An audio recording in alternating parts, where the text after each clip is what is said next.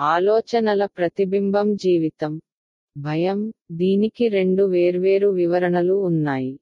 ఒకటి భయపడి అన్నీ మర్చిపోయి పారిపోవడం. రెండోది అన్నిటినీ ఎదుర్కొని ధైర్యంగా నిలవడం. విజయం సాధించడం.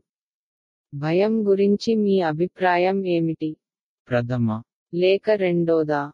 మన జీవిత సమస్యలకు పరిష్కారం తెలిస్తే? లేదా పరిష్కారం చెప్పే వ్యక్తులు మన చుట్టూ ఉంటే? మనం ఎందుకు భయపడాలి?